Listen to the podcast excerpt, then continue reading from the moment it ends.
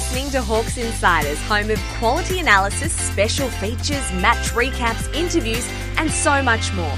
Follow us on Substack for extended coverage of all things brown and gold.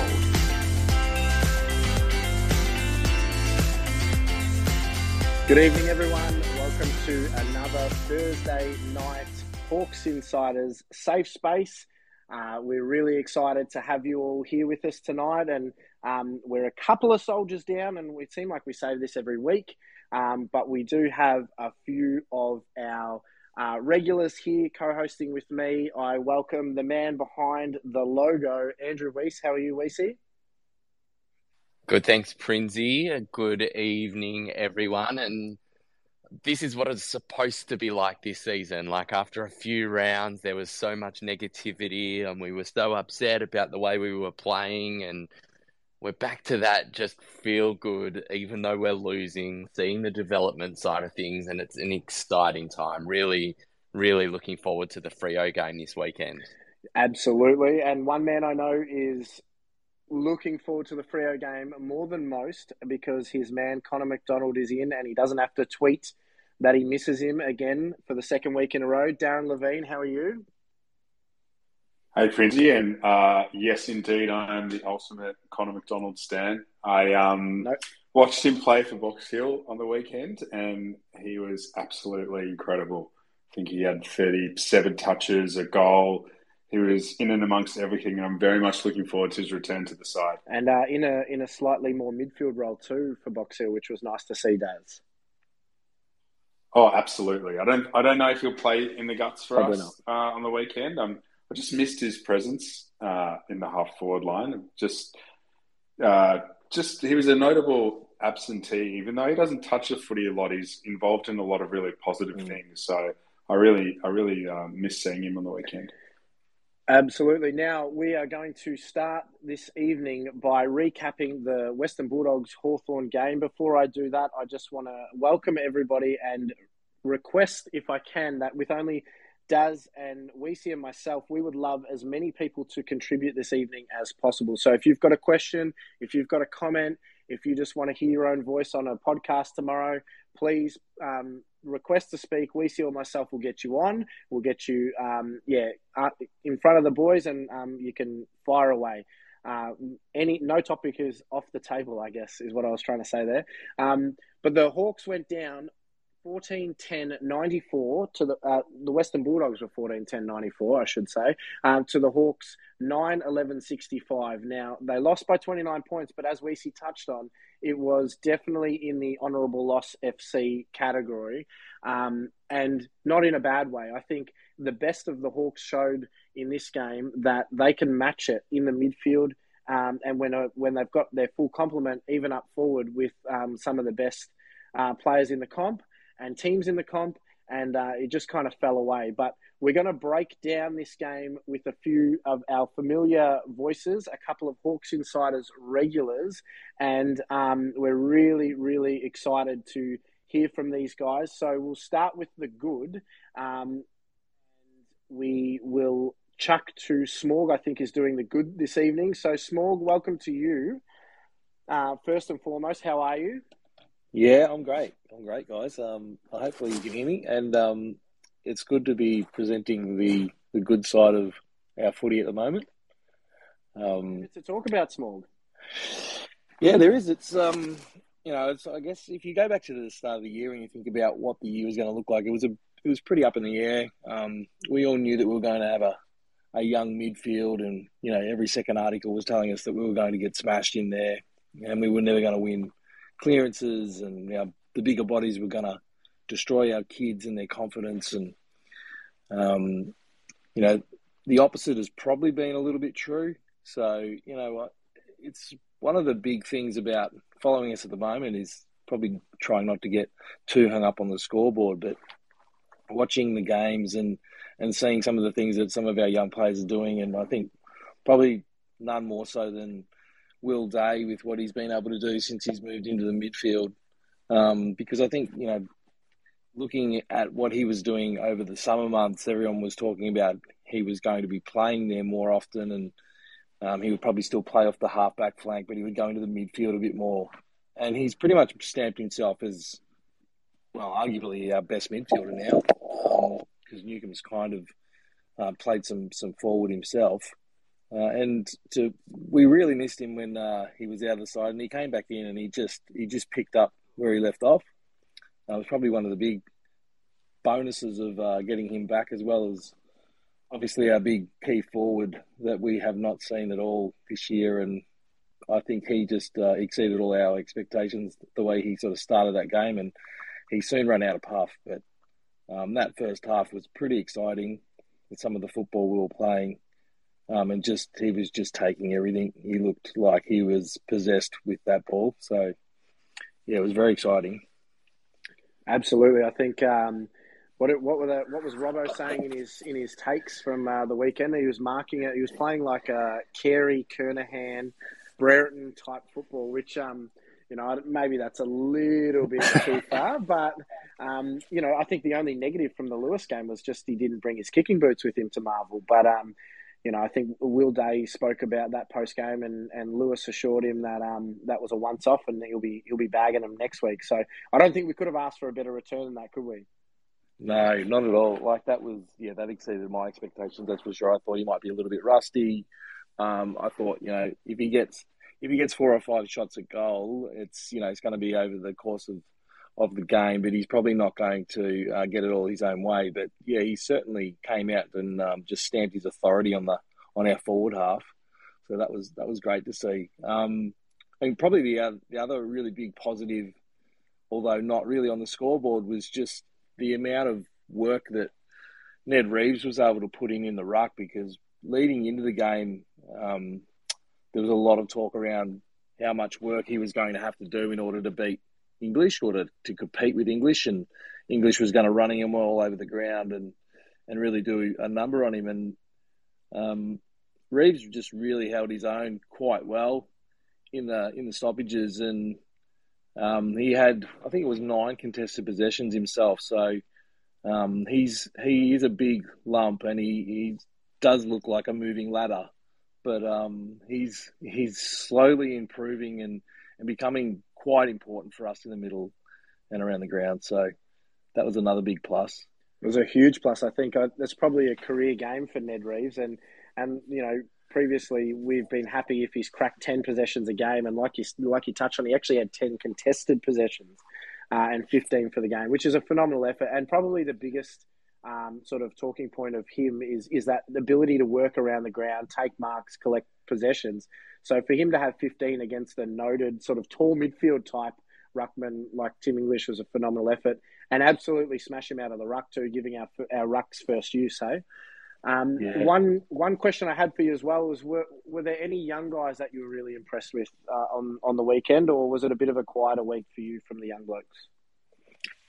Um, I think it probably was a little bit quieter. I think they uh, all just sort of played their role a little bit, but I the one the one player that I'm just I'm really excited about, and I'm trying not to get too excited about him because I, I don't want to um, put too much pressure on him in my own head. Um, and that's Brockman and the way he's moving up and down the ground now. And I think there was a play on the weekend where he was actually in the back pocket and he switched yep. it across to the other side of the ground. And by the time the ball got into our forward line, he was actually there putting pressure on the on the ball and gave the hands over. And I'm not quite sure who kicked the goal, but I just thought he's working really, really hard now, and he's he's actually providing something that um, earlier in the year he was subbed off because he couldn't provide that. Which I think I can't remember what game it was, but I remember Mitchell in the in the press conference came out and said that they subbed Brocky off the ground because they wanted a presence across half forward mm. and they wanted Chad to provide that. And I thought, well, that's a bit of a slap in the face for Brockman because they haven't really even given him too, too much of a chance to do that. But he's doing that himself now, and he's getting involved up and down the wings as well. And he's got just that that that time in motion. He's just got that that that first touch, and it's it's pretty exciting to think what he might be. And um, yeah, I'm I'm looking forward to seeing another twenty games into Tyler. Yeah, I'm I'm with you 100 percent on on Brockman, and it's it's interesting, right? Because he's still doing some um, sort of basics incorrectly. Like he's dropped a few simple marks in the last couple of weeks, and um, you know he's not had huge amounts of it, but it's these glimpses of you know, the way his body moves or his work rate or just a little sidestep to get out of traffic, and you go, there's some, there's definitely something there. Um, you know that that once he's had experience uh, at AFL level, 40 games, something like that, you know, you can see a really damaging weapon. And I know the the one you're talking about, I think, ended in a goal to Luke Breust, um, yeah. where he got the hands to Breust and got the assist there, and um, or he got it to Fergus, who got it to Breust. And um, yeah, I think you're, you're spot on. I'm, I'm actually really excited about uh, Brocky as well. Before we finish up on the good, um, I just wanted to get your thoughts, Smog, on uh, Josh Weddle and Max Ramsden's debuts. Uh, did you like them? What did you like? What didn't you like? So on and so forth.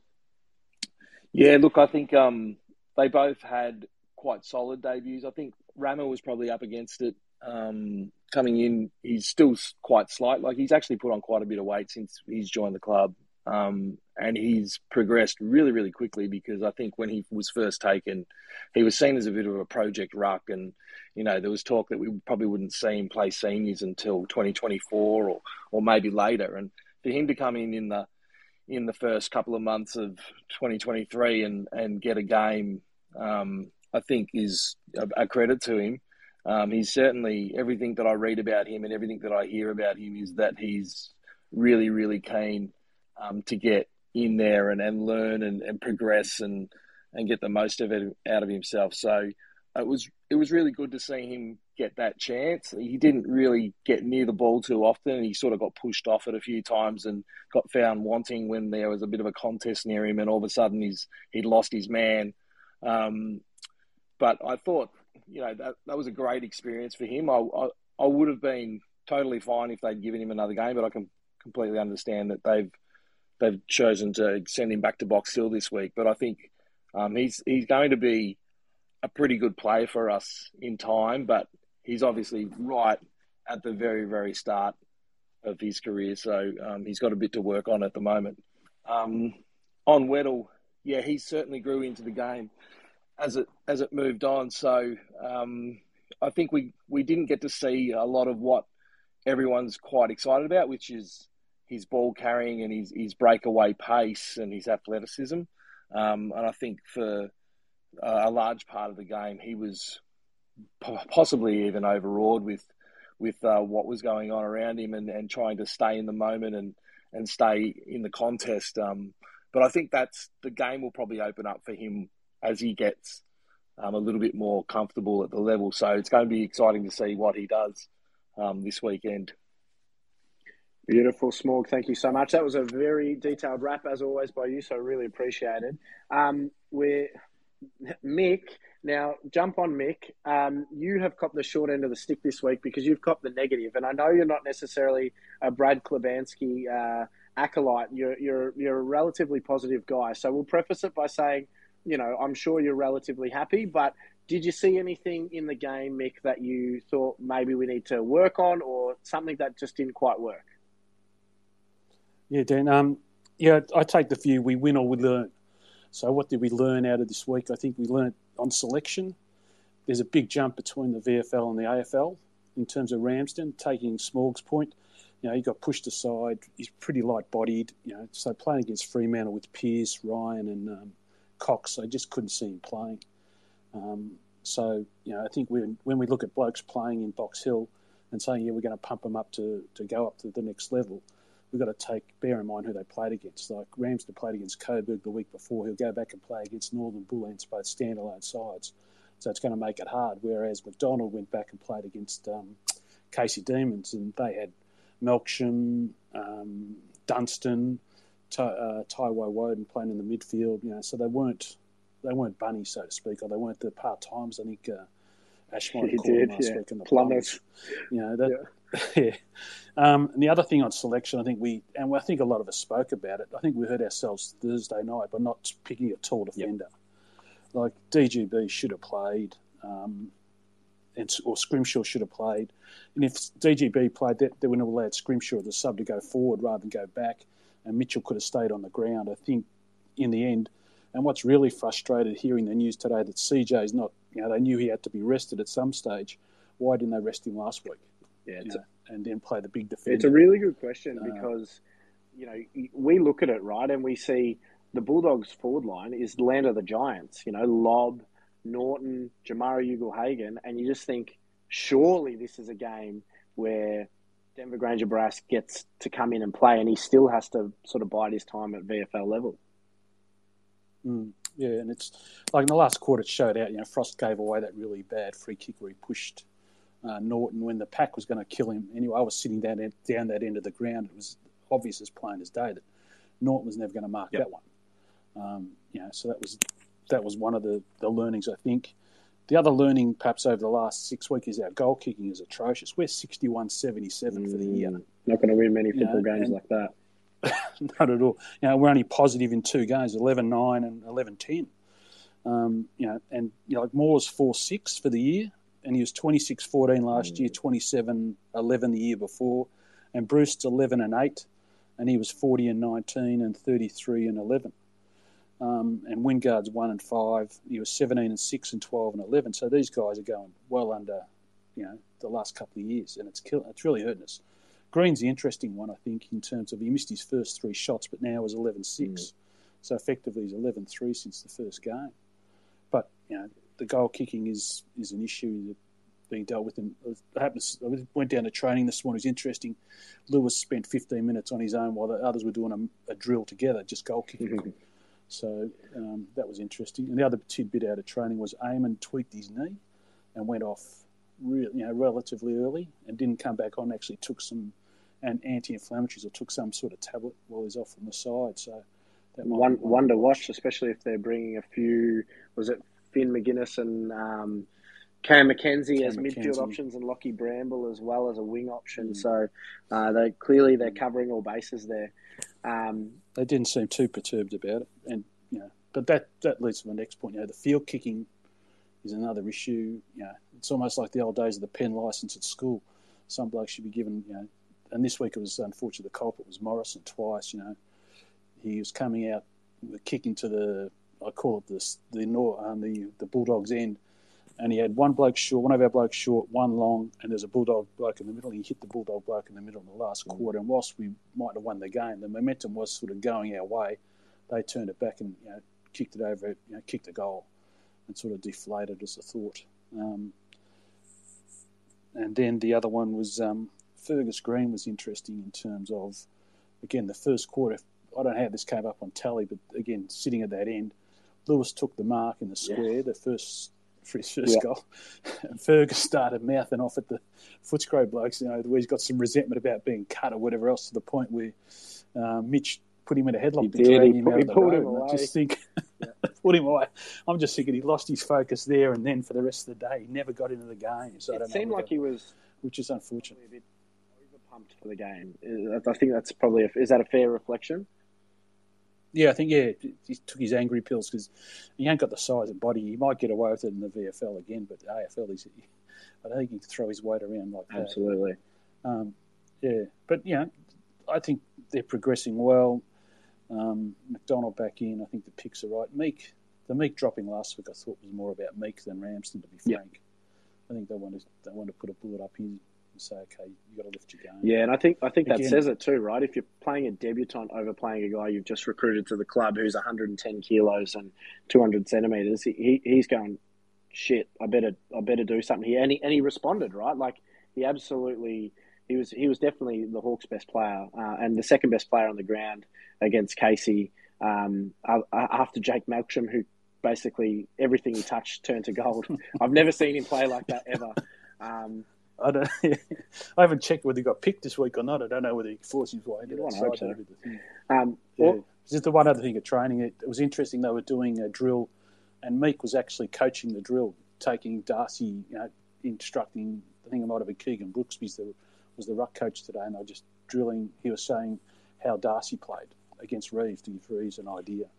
So you know, the inside knowledge might be handy. Yeah, absolutely. I think I think just having having Meek in there, he's going to have a point to prove to his own selection uh, team uh, for being dropped to the Rezzies. He's also going to have a point to prove against Freo. So hopefully he doesn't uh, go over the top like Fergus did last week, but hopefully he's measured enough to, um, you know, control the uh, the excitement that there will be about playing your your old team. So, uh, Mick, uh, always a pleasure hearing your thoughts, mate. They're always very insightful, very detailed, and we, we really appreciate you jumping on and, and doing the bad, or as you as we should call it this week, the good and the learning. So, thank you so much, Mick, for your contribution.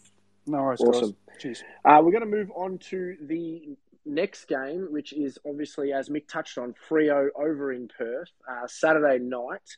Um, I believe we've got Scott that's going to jump on. He's headed over to WA. But before he does, um, Daz, I just want to get your thoughts. If you could put the cocktail down, mate, and um, join the party for a second. Um, your thoughts on the selection of Meek, MacDonald, and oh, now my brain's gone, um, completely gone on me. Uh, help me out here, boys. Scrimshaw. Oh my goodness, why could I not remember his name? Um, thoughts on the on the the ins and the outs this week, Daz. Yeah, well, um, yeah, thank, thanks for that, uh, Smorgan Mick. It, it, was nice to sit back and listen to the show for a second. Um, but yeah, I, I, think I think you know obviously spoke about it before, and Connor MacDonald deserves his recall. He went back. It's only his second game of VFL footy, and um, you know, he, he went back and had the right attitude and, and, he's, and he's earned a recall. Meek, uh, I think, you know, Ramsden would have, would have been nice for him to get back to back games, but um, definitely, I think going up, going up there back to Freo, I think must have factored in, in, in the decision to play Meek. And, and I think definitely, I don't know, Darcy playing or I think he's. Yeah, think they he's, said he was um, in doubt, but he'll absolutely play. I reckon he did this last time against the Hawks Yeah. and towed us. Yeah, so I think I think maybe the big body of Meek up against Darcy um, makes a lot more sense than than Ramsden, um, uh, and then Scrimshaw. I mean, turf toe. I'm not sure what's been going on with Scrimmers, but you know he's best 22 any day of the week for us, and just makes our back line so much better, so much stable, so much more stable, and then gives Sis that sort of more license to to do what Sis does best. Um, in terms of Freo, Nat Fyfe coming back scares me. He always he always has a massive game against Does, us. even on one leg. I know he's kind of absolutely. I know he's coming to the end of his career, but it's just the kind of game that that Fyfe uh, would be looking forward to, and I think um, that that's the biggest worry for me. Freo are in terrible form. I've watched it. I watched a few of their games, and they're just playing very, very average footy at the moment. But uh, I think that may work against us. Big home crowd. We do play that stadium well. So yeah, it's it's it's an interesting game. I'm I'm not really sure what's going to happen. Yeah, I think um, I think the the Fyfe one is a big one. He'll probably kick four. We'll lose by like seven points or something like that, and he'll break our hearts again. He, like he seems to do more often than not. We see anything to add to that, or you're pretty comfortable with Daz's summation? No, that's pretty good. I think what will be interesting is I'm pretty sure Fyfe has hasn't actually been named in the team, but they've said he will play as the starting sub. So more so, how many goals do we need to be up by at three Yeah. quarter So- time if so- we really want to win So it? what you're saying is Four goals yeah, off the bench last What you're saying is he'll yeah. kick four in a quarter, not four in a game. Yeah, great. That's right. But um, no, look, it's uh, one thing that I'm really looking forward to seeing against Freo is Ned Reeves has blossomed over the last few weeks, and Smog obviously mentioned it um, in the good, talking about his game against Timmy English. Um, Meek's been named at full forward with Mitch Lewis in a forward pocket, um, and we expected at the start of the season to see our second ruck play as a 70% forward rotating in the ruck and, and now we potentially have that whilst Mitch Lewis is there. So it's going to be another element of, um, you know, that there's going to be a lot of experimenting and playing around with exactly how that works. Sending Fergus higher up the ground. Tyler Brockman, Brockman got named at half forward. So, how much higher up the ground is he going to play? It'll be really, really interesting to see how that goes this weekend. And one one of us here that will be there to witness it in person, Scott. Uh, thanks for jumping on, mate. You're headed to Perth. Just chuck yourself on Uh, mute. Yep, yep. got it. I'm uh, making the trek over tomorrow morning. Me and my nine-year-old, so seven fifty-five a.m. flight over. Oh, that's right. And yeah, so I don't think I, I don't know if I'm crazy or not going over, but hopefully we play like we have been the last couple of weeks and not like the uh, first few games at the start of the year. Absolutely. So this is a bucket list item for Weesey, and I think that's why he's taken himself off mute. He, I, I, can feel the jealousy radiating through Twitter Spaces. What made you decide that you wanted to pick this game to take your son over to? Uh, I had a stack of frequent five points, so it didn't overtly cost me a lot. And my best mate lives over there, who's also a Hawks man, so going to go the game with him and his son as well. Oh, beautiful! And um, you, are staying in the same hotel as the team. I just found out before. Apparently, yes, in the the Novotel. So I, I, think my son will be very excited when he finds that out. Yeah, absolutely. Plenty of uh, signature opportunities while you're there.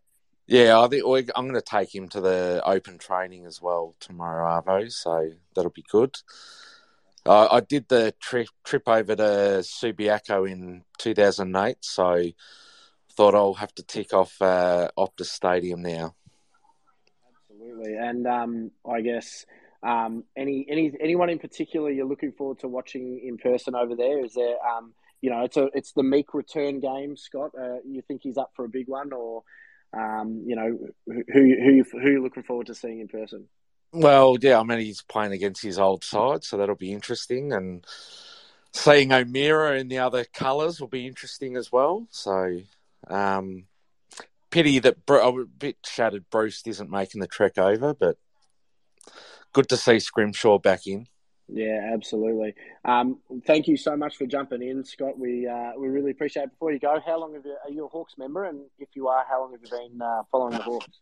Uh, yeah, well, I've been a Hawks member all my life, and I'm currently 27 years uh, same as consecutive, me. but I've been a member other years as well, not consecutive. Yeah. But um, yeah, I'm Kennedy Club, so done done a stack of interstate trips, and Unreal. yeah, Oh well, when we get to Ash's level of getting the fifty years of consecutive, we'll be in the same year, Scott. So uh, we'll catch up. we'll catch up then. no worries. Awesome. Thanks for jumping on, Scott. Appreciate it. No worries, guys. Um, moving on to uh, the Tassie team, and Weesey, I'm going to throw to you on this one. I just want to get your thoughts, uh, high level, on Tassie finally getting a team, and um, and yeah, um, how it sort of impacts the Hawks you know, in this space of time. We'll touch on a few things there in terms of, you know, the timing of our rebuild comparatively to Tassie coming in. But yeah, high level thoughts initially, mate. Yeah, for sure. Well, first, uh, I think we should start off for those that haven't seen on the stack.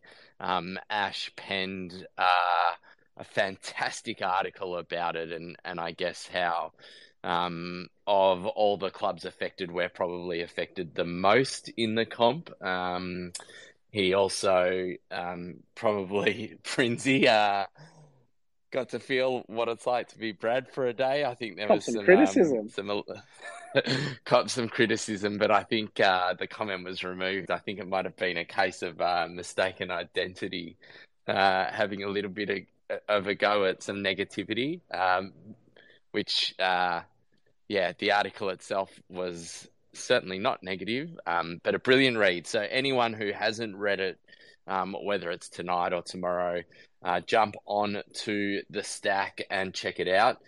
Yeah, look, it's got a very, very different feel, doesn't it, to the last couple of clubs coming into the competition. And um, oh, I think I the the best um, you know, the the best way I heard it described today was um, more about a member of the Australian football family and an injustice being um, being uh, righted, I guess, um, and that they potentially had Tasmania um, actually had significantly more claims to having their own team than GWS and Gold Coast, who who obviously got in before them, did have. So um, there's certainly a a massive feel good factor to to them coming into the competition. Um, and I, I don't think anyone doubts that they'll have a pretty good level of support from down in Tasmania.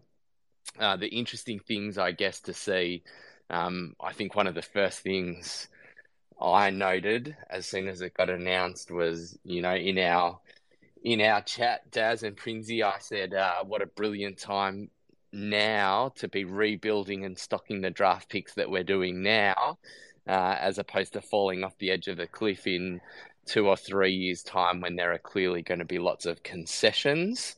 Um, that's probably tapered off a little bit because um, a lot of the commentary from Gill and generally has been that having learned their lessons from GWS and Gold Coast, um, the concessions are potentially going to be less draft pick related and more salary cap related um, to be able to help um, get them as competitive as quickly as possible without having put having to put years into um, X number of top level draftees. But uh, I'm sure it's going to be a mix of that. And uh, as I just said, um, certainly the notion that we're doing it now, we're going to have decent picks next year. We're going to probably have good picks the year after.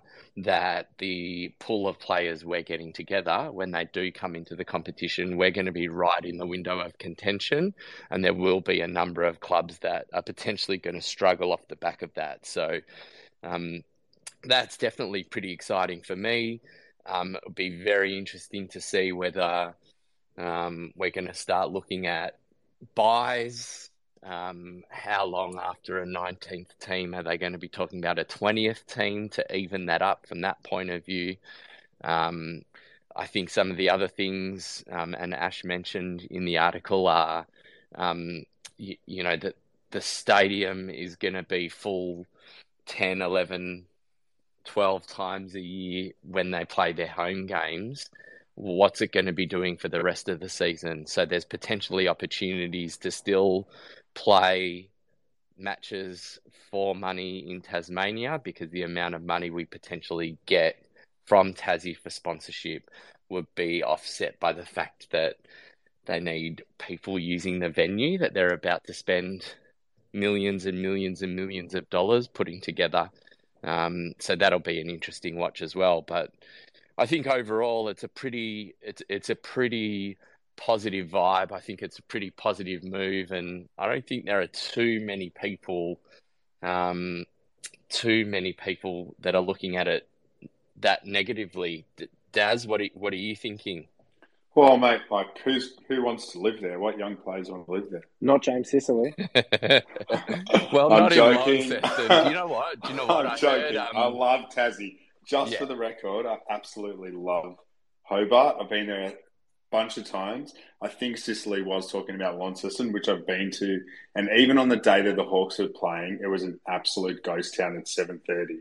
So I take his point maybe about Launceston, but Hobart's one of the best cities in the world. Yeah, I, do you know what? It's really interesting. Uh, on I think I heard both today on SEN. Lanard Copeland talking with Gazy and Andy Maher because there's uh, I think what is it, the '93 reunion of the Melbourne Tigers all getting together maybe this weekend. Copeland uh, talking about how good Tassie is, and in recent times, uh, that if you're young, there's no shortage, especially in Hobart, of good times to be had. And you know, Mitch Robinson gave a pretty impassioned um, speech. We've heard Jack Riewoldt talk about.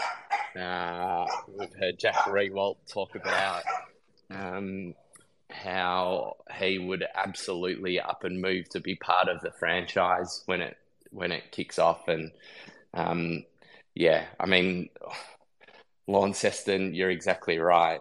For anyone that's ever gone, you can't really go out at past 8 p.m. and expect anything to be open. So, um, yeah, Prinzy, your thoughts? Uh, well, welcome to your dog too, Weesey. That was a nice little, nice little apologies that's that. The third, the third Weiss family member that's made it on uh, on a Hawks Insiders podcast. So fair play. Um, no, I, I agree. I think it's just great for the competition, right? Like, um, Tassie's such a footy state, and uh, I think the fact that this has taken so long to happen, um, you know, we got a, I got a few Tassie mates, um, you know, a couple of the guys that have helped us uh, in the past, um, Nat and uh, and AJ are both Tassie boys, and and you know they're they're not defecting from the Hawks, but they're just pumped for their hometown and their home state to be able to finally be rewarded with a football team that they can claim as their own and that they can be proud of, and that young Tasmanians can grow up watching and being involved in. And and the hope is that it not only will it be great for the state from having an elite sporting club there uh, in in the AFL landscape but also that it helps local footy you know the TSL and um and and that sort of stuff to to be able to develop the quality there too. So I think I think it's uh, I think it's perfect. I think it's long overdue. I think it's really exciting. Um, I think you know there's there's a few sort of fixture issues around you know ha- reintroduction of the bye and you know that sort of thing. I I'm not a huge fan of. I, I think eventually they'll need to get to 20 teams, um, but I think if they learn from their mistakes in terms of compensation, uh, and they don't just give all of the draft picks to to Tassie, but they make them build through experienced players, then Tassie might be able to come in and compete straight away, which I think is what they're going to want. Um, so yeah, I think it's I think it's um, really really good. Daz, did you have anything to add before we move on? Yeah, well, you made a good point there, Princey, in terms of you know people like AJ being really excited about it. I think the the Hawks fans in Tassie are Hawks fans first and foremost, and they're not going to jump ship. I think I think they'll have a second team, and I think there's a, a lot of value in that too, and, and, and that can't be understated. So even though there's North and Hawthorn supporters and they're pretty rusted on in Tassie, I think they'll get behind this team because I think the big difference between a Tassie team and say Gold Coast and GWS is this isn't a product of some demographic study look at the AFL being strategic and looking at certain catchments as a as a sort of place to to sort of muscle in. This is driven by a state that's that loves their footy. It's a grassroots movement, and they've been agitating for it for a long time. So I think this is going to be a really successful. Uh, it's not an experiment. I think it's going to be a really su- successful um, initiative from the AFL um, because when you look at Freo and you look at Port Adelaide and you look at these other expansion clubs that have come about through grassroots um, support and grassroots movements, they are often successful. How nervous do you guys reckon it makes uh, everyone at the Giants and Gold Coast thinking we've got you know we've got five years to try and uh, move up the ladder and get some on-field success before they come in and can potentially be overtaken them by them very, very early. Do you think, Prinsey, there's an element of uh, concern or that they'd be looking over their um, shoulders? Um, look, maybe, but you know, wouldn't you think that they'd have elements of concern, especially Gold Coast being in the competition for as long as they have with zero success?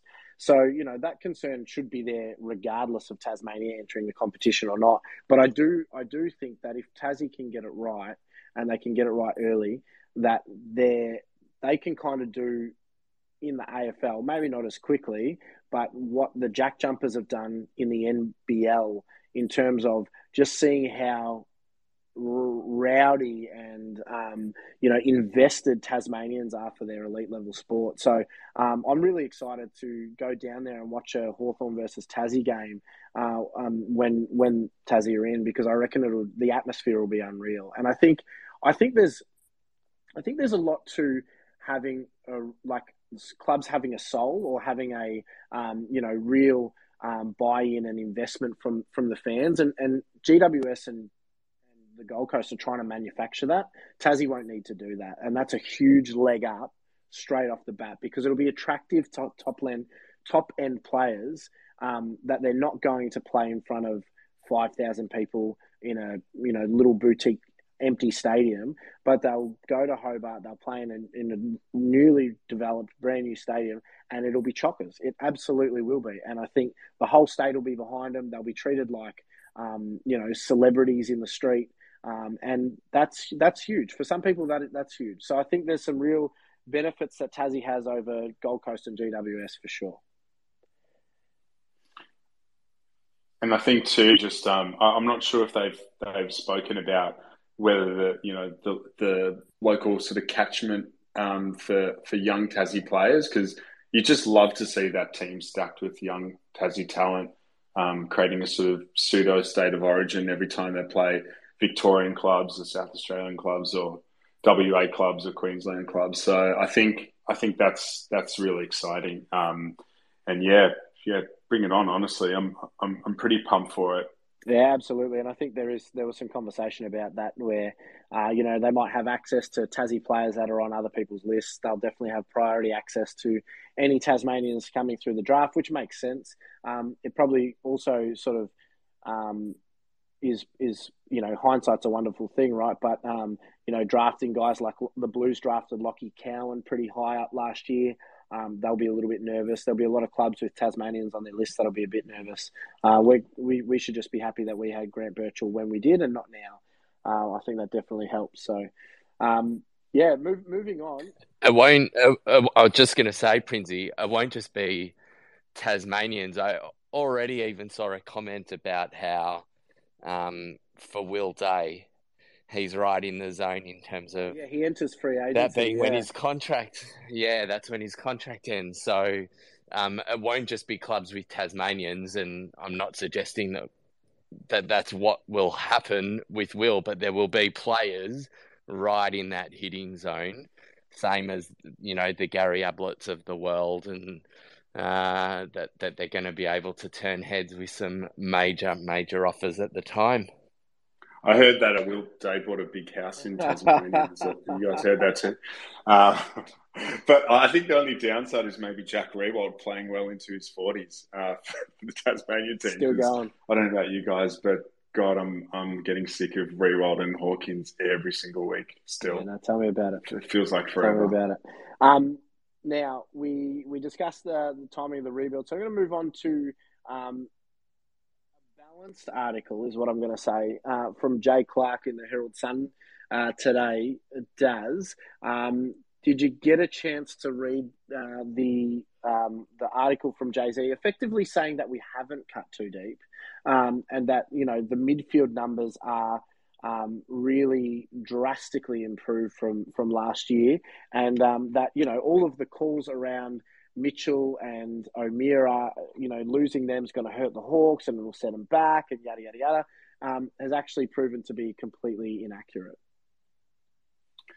I didn't read the article. Uh, I saw it pop up in our WhatsApp and I saw it on Twitter, and I didn't read it because I feel like we write that article every single week. So uh, it's it's not, not it's not news not news to me. it's nice to hear it from somebody outside of our uh, our, our Hawks oh, yeah. bubble because we have been slammed week in week out, haven't we? In the in the in the in the media at large around you know tanking and cutting too deep and you know blah blah blah blah blah.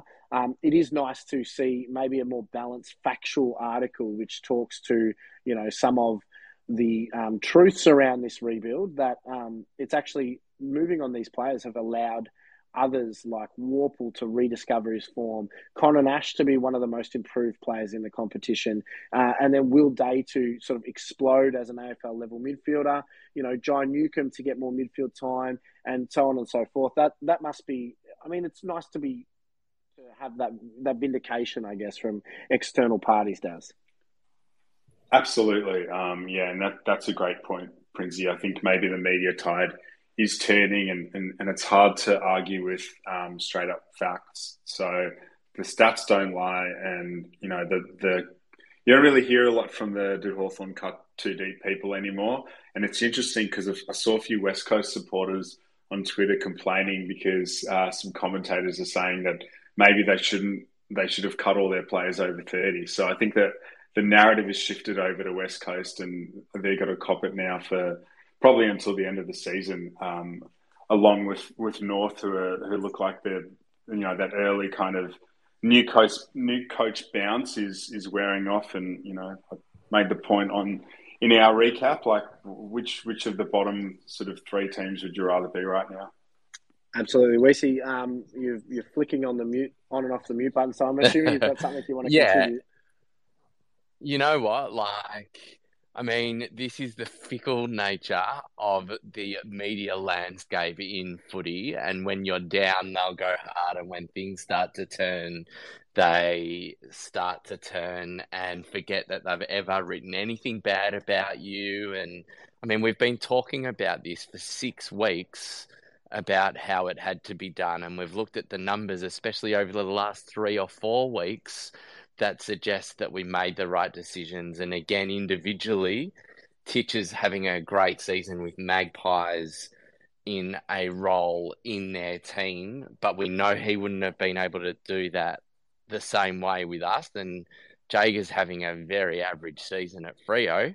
So, like, we've known this, and it's no different to when the Clarkson Mitchell handover happened. And at that time, everyone's very passionate and you just got to ride through it and let the dust settle. And I mean, look at the last week. You've got Robbo writing articles about how um, Clarko's list is no good and he's playing the old players and he should be playing the youth and not backing the generals and different narrative to what they were spouting five weeks ago after two rounds, right? So I just think that it has to stay present in our minds because whatever it is in five weeks' time, that we're getting absolutely smashed about in 10 weeks' time will have turned and be completely irrelevant. So um, maybe I think was it was it Mick earlier talking about pen licenses? Yeah. Uh, maybe Jay can have his pen license now. Yeah, absolutely. I think there's some real validity in that uh, comment we see around you know keeping it in our mind as to the journey that we're on, and you know media kind of has to be in a way, but I think they lean into it too heavily. That sort of knee jerk reaction type writing, and uh, you know you see that because one one week the Hawks could be flavour of the month, the next week you know their their whole recruiting and player um, management is get, is in question. And now now it's North Melbourne's turn and uh, West Coast turn. I have a feeling actually West Coast will probably be on the receiving end of it for maybe the next eighteen months, to be honest, because they're their list is in you know dire straits and their injury list is just atrocious. But um, they're they're only going further down before they go up. That's for sure. So um. And Daz, I reckon Daz said it beautifully. Like you look at the bottom three teams, like removing the the eye patch so that both eyes are looking at things. Who would you rather be right now? You, uh, you'd rather have our list and what we're putting together than West Coast for sure. And you just have to say that we're ahead of North right now in terms of. North are actually ahead of Richmond, so that, that's my bad. It's it's actually um, North is no, fourth, but, fourth, but, fourth from bottom. But you look at uh, Richmond's list, and there's a different expectation. I don't think. I mean, clearly they've dropped off, but I don't think we're all resigned to the fact that they've totally dropped off and they'll still win games. And uh, again, who would you rather be playing, even of those three teams right now? You, Richmond would be the last of those three teams we'd want to be playing, right? We'd want to be playing West Coast or North to bank points. So, um, yeah, I, I think that after they were 2 and 0 North, having played West Coast here and been lucky against Freo, um, and granted, West Coast have all their injuries, but you you look at the quality of football that's being played, and um, yeah, big tick to where we're at at the moment. Absolutely, and I think Mick's point uh, in the comments is um, very apt. The, the the only difference is that West Coast struggling doesn't sell papers here in Melbourne. So when there is a Melbourne team and a big Melbourne team like the Hawks, you are going to get um, you know sort of front page news for that sort of thing because it's what brings people to their website and it's what sells papers. But um, un- unfortunately, I think it's a false economy. I think the Hawks uh, are really comfortable in where they're at. They're really comfortable in the list, the phase of the list that um, build that they're on, and you know. After a, another good uh, draft or two, and free agency period and trade period or two, um, you know, we'll see where where the cards lie there. Now we're going to finish up early tonight. Uh, we're going to just go over just over fifty minutes, but. Daz, you are our pop culture expert at the Hawks Insiders. Um, in the last week, we've seen Josh Giddey, former Hawthorn supporter Josh Giddey, um, be presented with a Collingwood jumper following Tom Mitchell over to the Pies and talking about being um, signed up and uh, how does that sit with you, Daz? Because um, you know we we don't have a lot of sort of famous Hawthorn supporters, and Giddey was one you could sort of form the brand around a little bit if we could, and he's just jumped ship at first opportunity. Yeah. Well, what's going on with Hawthorn's PR department letting that happen? First of all, um, I'm not actually sure, like, what, how how that happened. Is it a friendship with Tom Mitchell? Is it a partnership with um, ball magnets. I think it is something something along those lines. Yeah, it must be some some ball magnet magnets thing. Uh, you know, Andrew Gaze is a is a great mate of Warwick Giddey's dad. Um, you know, both Hawthorn rusted on Hawthorn supporters, so have absolutely no idea there um, what's what's gone on, and yeah, it's who changes who changes teams. Like I, I just think there's there's got to be some commercial arrangement involved. So there hundred percent is. So I'm pretty sure he invested heavily um, in ball magnets. So um, Giddey is absolutely a business partner. But Gazy was talking about this today, and because um, he's uh, he's a little bit upset about the whole situation. Said he sent uh, sent Giddey a text message to find out what the John Dory is. Uh, and he has had absolute crickets, has not heard anything back. He, I think he tried to blame him now permanently using an American number instead of his Australian one, but said, uh, said that, uh, yeah, he was bemused and I think a little bit disappointed, Gazy. Yeah, and rightly so. Like, you know, we're, Josh Giddey's a grown man. Who changes sporting teams as a grown man? Like, if you do that, and it's frowned upon when you're a kid, but if you do that, you do that when you're in primary school, right? Not when you're balling out in the NBA in, in your second season. So let's just hope it's one of those, um, you know, momentary things where he is attached to ball magnets and Tom Mitchell's the face of ball magnets, and you know it's just a business thing. And Josh sees the light, and probably around the time we're successful, you'll see him holding up a Hawk shirt in front of the uh, Kennedy Community Centre in Dingley, boys. Um, Do you want him back, Frinzy? Uh, look, I, th- I don't know. I was spitting. Um, look, you know, all the, all Hawthorn supporters are welcome. That's all I'll say. Um, but yeah, uh, it's it's not a big deal either way, I don't think. But I, I do think it's a bit funny. You know, there, I saw a photo on Twitter, uh, probably one of our listeners that posted it. You know, um, with Giddey standing with his number three Hawthorn jersey signed by Tom Mitchell, and then Giddey standing with his number three Collingwood jersey signed by Tom Mitchell. But um, anyway, that's uh, that's it on Josh Giddey, and that's all we've got time for tonight. So I just want to thank um, everybody who jumped in. Thank you to Scott for jumping in. And um, Scott, we look forward to hearing your wrap up of the game next week after you get back from Perth. I want to thank Smorg for his good, um, the detailed analysis of the good stuff that happened against the, the doggies, and Mick as well for um, the learnings that came out of the doggies. And Mick, I like that. We're going to try to run that with Brad next week and see if he takes. I have a feeling he'll just want to come off the long run negatively and just go whack, whack, whack. But uh, especially if we lose to Freo next week, and it'll be must listen uh, radio or podcast um, here next Thursday night if the Hawks lose to Freo over in WA because Brad will go oh oh Brad jeez I'm I'm I'm worried about our WhatsApp if I'm I'm definitely goodness. muting our WhatsApp it's going to go nuclear next on Saturday night that's for sure I want to thank Daz and Weesey as well for um, hosting with us tonight thank you everybody for jumping in. Great numbers on a Thursday night, um, and we're really looking forward to seeing how the Hawks go. We will be back on the weekend with the player review pod post Fremantle game. It'll be up in your feeds on Monday. We'll have a match wrap um, coming as well, and there'll be a few articles um, coming in the next few days. So if you are not already a Hawks Insiders subscriber, please subscribe to our Substack.